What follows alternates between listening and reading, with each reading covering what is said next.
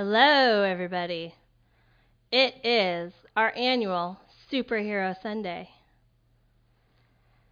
So, we are going to be talking a little bit about superheroes today. And I want to say thank you to everybody who submitted their favorite superhero and allowed us to make that awesome My Favorite Superhero compilation.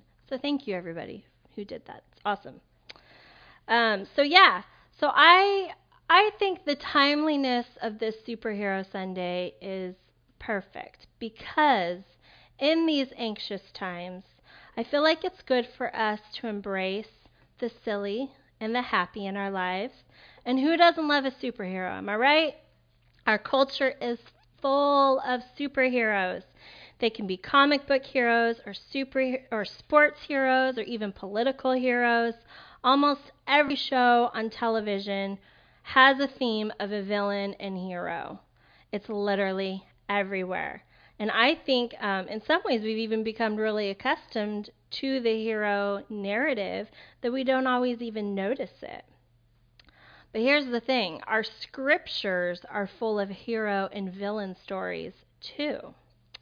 And because of that, and because of you know our, our culture and media and all that, I think we were created to enjoy and even need a good hero story. It's a part of who we are as humans. Because of the fall of man and because of our weaknesses, we need to know that we can be saved. And of course, the ultimate hero villain story is Jesus sacrificing himself on the cross for our sins and overcoming Satan and death itself. The last few weeks, there have been countless stories, even um, about people on the front lines of the coronavirus, and they're being called heroes. It's everywhere. Um, it is very present in our lives at this time. I personally love a good hero villain story. We, as a family, have been watching the Lord of the Rings trilogy over the last couple of weeks. We actually finished last night, and it is one of my favorite hero villain stories.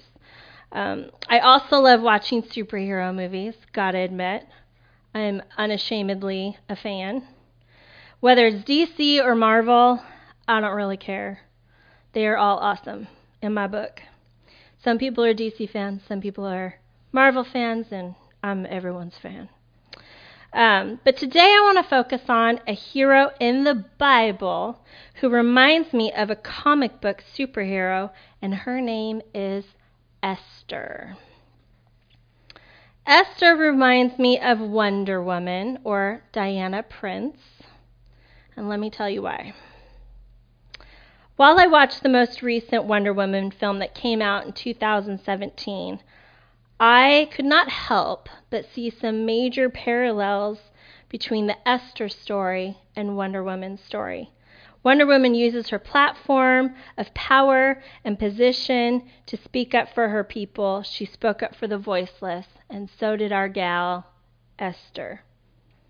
So I want to start off today with a quick trailer, and it's called the Wonder Woman Origin Story trailer. So enjoy.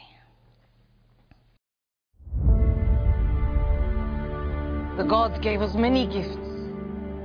One day you'll know them all. This is where we keep them. It's beautiful. Who would wield it? Only the fiercest among us even could. And that is not you, Diana.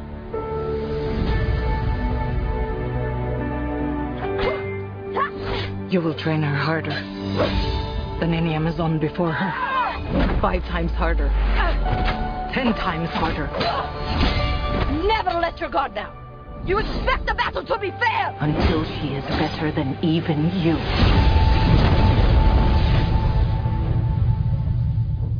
But she must never know the truth about what she is.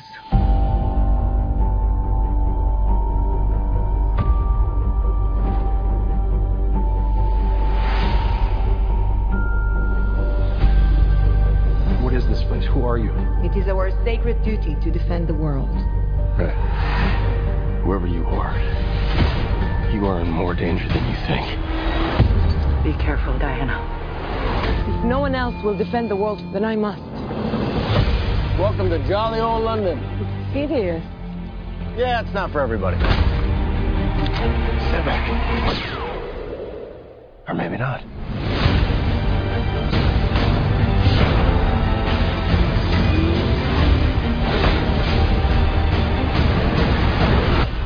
Anything else you want to show me?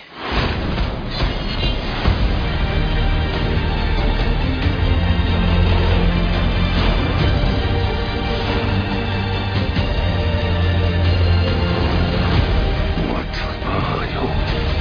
I am Diana of Themyscira, daughter of Hippolyta. In the name of all that is good, your wrath upon this world is over.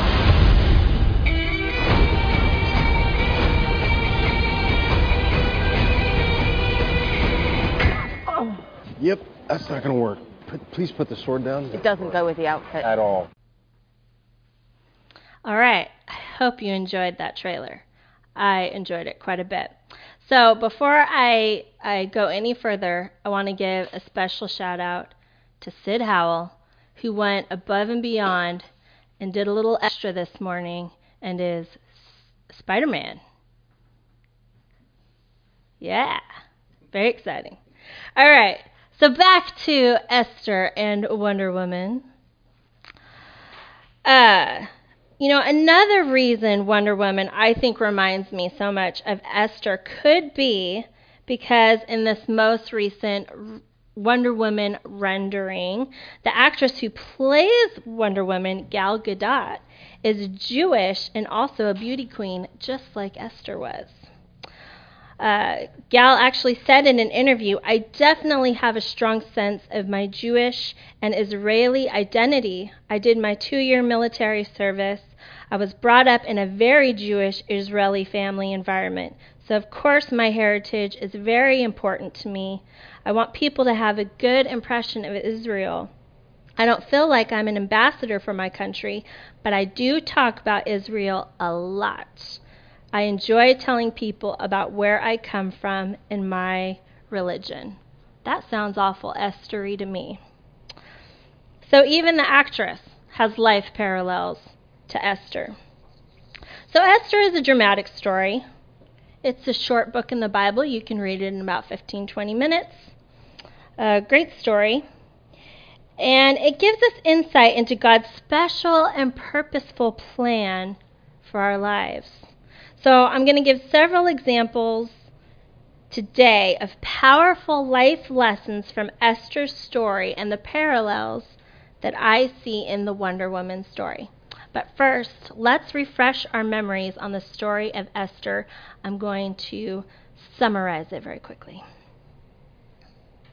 Esther is a Jewish woman living in Persia. She is raised by her cousin Mordecai.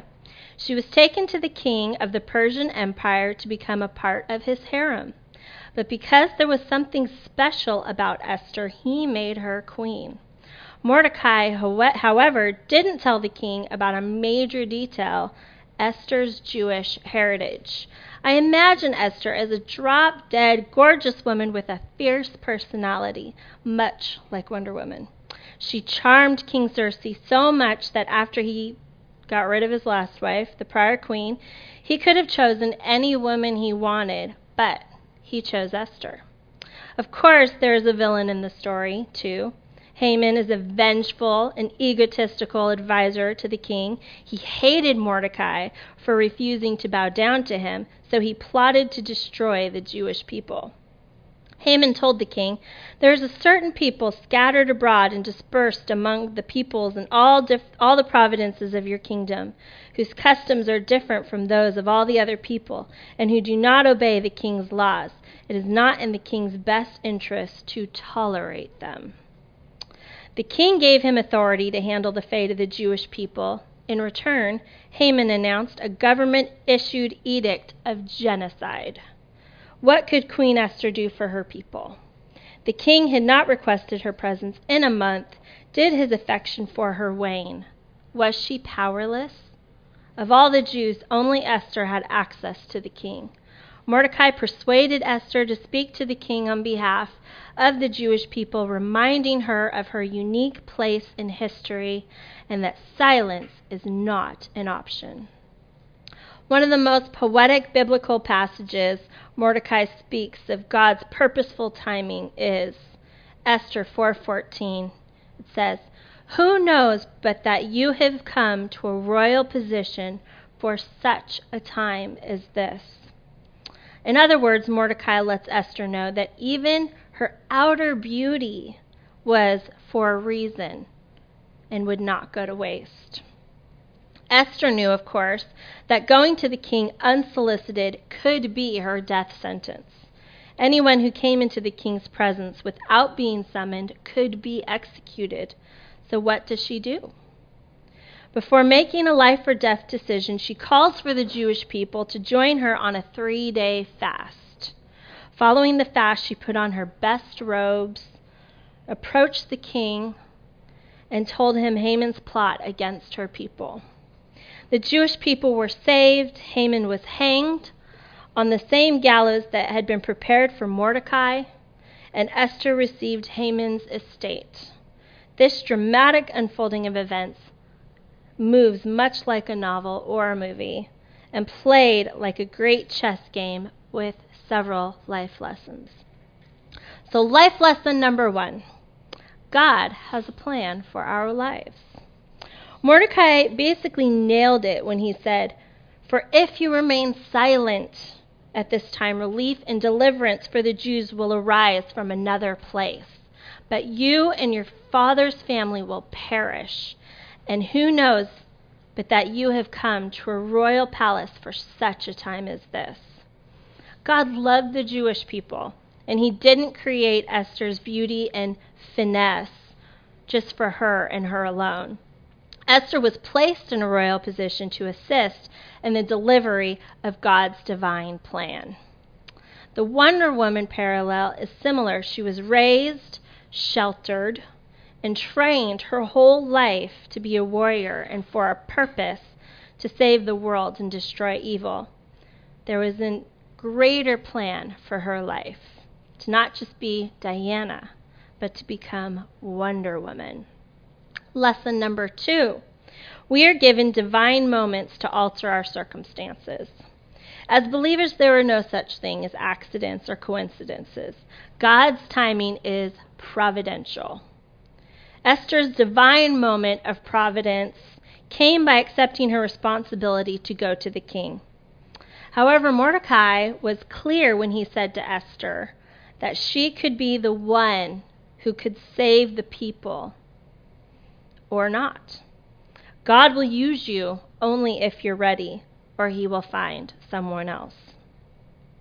There is a moment, and you saw it in the trailer for Wonder Woman, where she realizes that she has this incredible strength and power in her training, and she's thinking about the purpose for it. And right then, providence comes when a plane crashes through their protective barrier around her home and she dives in and saves Steve Taylor. And meeting him and hearing about what and who he is fighting, Diana has to make a choice to leave her beautiful, safe home and go into unknown places to join in the fight against evil. Providence comes to her when she leaves behind everything that she has ever known to fight for people she's never met. Lesson number three we must stand with courage. Esther 4:16 says, "I will go to the king even though it is against the law, and if I perish, I perish." Esther was willing to die to save her people. Sometimes we must stand in courage even when it's not popular to do so and risk it all. There are multiple scenes in Wonder Woman um, where she is full of determination and courage. The final battle scene, epically called No Man's Land, is an epic fight where she is unwavering in her determination and courage, and she will do whatever it takes to beat the evil sources. Joshua uh, says in Joshua chapter 1, verse 9, Have I not commanded you? Be strong and courageous. Do not be afraid.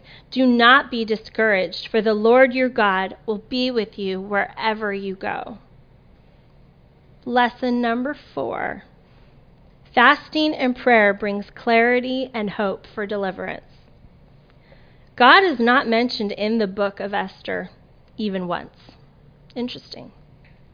But Esther was clear that in this particular situation, a heavenly response was needed for an earthly situation. Esther needed direction. And when we need God's grace and we need direction, fasting and prayer opens the portals for spiritual growth. It removes the distractions in our lives and places on us on a path to humility. And so I think it's awesome that she did that. She called the Jewish people to fast and pray with her. And uh, obviously, there is not a Wonder Woman parallel for this uh, lesson, but Esther shows incredible wisdom and faith in this part of her brave story. Lesson number five we must overcome obstacles. Esther's obedience saved God's people from genocide. The reality is that Esther didn't know what would happen when she approached the king. She didn't. She acted in obedience, and by doing so, she saved a nation and received the best. For Esther, the obstacles to fulfill her calling were the royal protocols and the punishments put in place if you break those protocols. The last queen was exiled for breaking the rules. I can only imagine how frightening it would have been for Esther. But Esther draws from her identity to break through the protocols that block her from saving her people from genocide. She finds a way to stand within sight of the king in order for him to call her into his presence, allowing her the opportunity she would need to persuade the king to spare her people from Haman's evil plan to kill them. In the end, Esther's plan works, and not only is Haman's plan spoiled, but Haman and all of his sons are hanged. The Jews were vindicated, and Mordecai was welcomed into the king's court to stop the oppression of the Jewish people in exile. For Diana, her obstacles are just as huge. The culture of the time, and the movie is set during World War II, did not allow women much of a voice or entry into the decision making in the community. And though the soldier, Steve Taylor, who knows of her powers and helps her gain access to many places she would otherwise never be admitted, uh, he was certain that there were actual rules to the business of war and he did not even conceive of what could happen if he were to push beyond those traditional protocols of war and risk thinking about new strategies. So she, Diana, follows the soldiers and the conventions of time for a while. She tries to kind of play along. She dresses in a long skirt and a jacket and boots. It's kind of hard to kick and punch when you're doing that. Even though they restricted her movements, she hung back behind Steve Taylor. There's even that scene where they're getting shot out and she sticks her thing in front of him and saves his life. But she follows him, lets him take the lead on how and when to move forward and either gain permission or push through the barriers of the front line. When Diana realizes that these protocols and conventions were stopping the soldiers from moving forward in their quest to end the war, Diana bravely throws off her cloak and draws her sword to lead the way through breaking the barriers that stopped them. Again, in that amazing scene of no man's land, the soldier tells Diana there's no way through the stalemate at the front of breaking the barriers that was the it was not the job that they had come there to accomplish but Diana comes into it saying, It's not why you have come, but it is why I have come. Diana's belief and identity overcome the obstacles she faces and allow her to live most fully into who she was created to be. So, lesson number six God uses everything and everybody for his divine purpose. No part of our lives is untouched. God is in control of every aspect, whether we want him to be or not, and there is nothing that is subject to him. And the best thing we can do for our lives is to search for and to surrender to his will. Both Esther and Wonder Woman are obedient to the calls on their lives. They really are both forced because of circumstances to live into their identity and their call. And God uses circumstances or other people's voices to help us determine our call and our purpose. In Romans chapter 8 verse 28 it says, "And we know that in all things God works for the good of those who love him, who have been called according to his purpose." So God uses everything and everybody for his divine purpose. Lesson number 7, God trains us for what is ahead. Before Diana Prince becomes Wonder Woman, she is trained by the best warriors much like Esther, who was trained and prepared to be a wife of the king. Sometimes we are training for something that we don't even know is coming or what we're training for. Often we go through experiences in our lives, whether they're trials or hard times or even good experiences or education experiences, and we don't know at that time that the growth we experience in those times can help others or help in situations later in life. Esther went through beauty trainings, not knowing if she was going to be picked, not knowing her destiny was to marry the king, gain favor, and save her people from death. Another thing that they have in common is that Diana is in a community of only females. Interesting. And Esther, of course, is in a harem of only females. So, you know, it's lady power times two. Pretty cool. All right, lesson number eight. We must know how to use the tools and resources given to us. Esther knew how to use the tools and resources she had to accomplish her purpose. So does Wonder Woman. Esther's tools and resources were her beauty, her wit, her place of honor, her courage, and her bravery to overcome evil forces. Wonder Woman definitely knew how to use the tools given to her to overcome evil. Her tools were strength and courage and bravery, her bracelets, her shield, her rope, as well as others. Wonder Woman uses her armor much like we are told to use our spiritual armor in Ephesians chapter 6, verses 10 through uh, 13. It says, Finally, be strong in the Lord and in his mighty power. Put on the full armor of God so that you can take your stand against the devil's schemes. For our struggle is not against flesh and blood, but against the rulers and against the authorities, against the powers of this dark world, and against the spiritual forces of evil in the heavenly realms. Therefore, on, put on the full armor of God, so when the day of evil comes, you may be able to stand your ground, and after you have done everything to stand. And then it goes on to stand firm with the belt of truth. And our feet fitted with readiness that comes from the gospel of peace, and also take up our shield of faith, which we can extinguish the flaming arrows of the evil one, and put on our helmet of salvation and the sword of the Spirit, which is the word of God, and pray in the Spirit on all occasions and all kinds of prayers and requests. So, my main takeaway for us this week on this Superhero Sunday is this our scriptures are full of heroes, and there is much we can learn from their stories. Jesus is our ultimate hero, saving us from the hands of the devil. We have a purpose. God has a plan for our lives. We are given divine moments to alter circumstances. We must stand in courage, Fasting and prayer brings clarity and hope to us, and we must overcome obstacles and be obedient to God.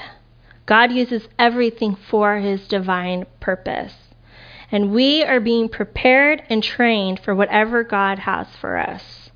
God has given us the tools and resources we need to accomplish whatever he has called us to do. So, lastly, Esther was an awesome hero. And Wonder Woman is an awesome hero. And there are a lot of parallels that I see in their stories. So, this week, my encouragement for all of us is to pick a biblical hero story that maybe you've never read or you haven't read in a long time and look for the lessons that can be learned from those stories because you'd be surprising that things wrote thousands and thousands of years ago still make a whole lot of sense in our lives today. So, next, we're going to take communion and then we'll pray. Eric and Reagan Harris are going to be uh, leading us in communion this week. Hey, good morning, everyone. Welcome to Eric and Reagan's house. We're so grateful and honored to have been asked to facilitate communion today with all of you. Um, I'd like to invite you to take this time just to grab whatever elements you have. Um, Reagan and I are going to use some grape juice and some sourdough bread. You can use a cracker and water or orange juice and a cookie or whatever you have. So just like to invite you to get those things uh, while we talk for a minute. The sacrifice that Jesus made on the cross so that we would not have to sacrifice animals or go before a high priest and have a high priest then go before God for us uh, was a huge act and a huge paramount point in our faith. And so, taking communion together, we just remember the sacrifice that Jesus made so that we would have an advocate or a go between, uh, which is Jesus uh, between us and the Father. So now we can go directly to the Father through Jesus. And so uh, that is a something that we celebrate and something that we remember during this time. And Reagan would like to read a scripture out of 1 Corinthians for us. 1 Corinthians 11:23. Let me go over with you exactly what goes on on the Lord's Supper and why it is so centrally important. I received my instructions from the Master himself and passed them on to you. The Master, Jesus, on the night of his betrayal, took bread. Having given thanks, he broke it and said, This is my body, broken for you. Do this to remember me. After supper, he did the same thing with the cup. This cup is my blood, my new covenant with you. Each time you drink this cup, remember me. What you must solemnly realize is that every time you eat this bread and every time you drink this cup, you reenact in your words and actions the death of the Master. You will be drawn back to this meal again and again until the Master returns. So let's take our elements together. Some people like to take the bread and drink the cup. Uh, what we're going to do today is we're just going to take the bread and we're going to dip it in the cup and uh, just symbolizing Jesus' body that was given for us and his blood which was spilled for us, the forgiveness of sin and our salvation. So let's pray. Father, thank you so much for electing to willingly come and die so that we could have life and have it more abundantly, so that we could walk in relationship with you. Father, we're so grateful for that act, and we take time today to remember that together as a group. In Jesus' name, amen. Take the element.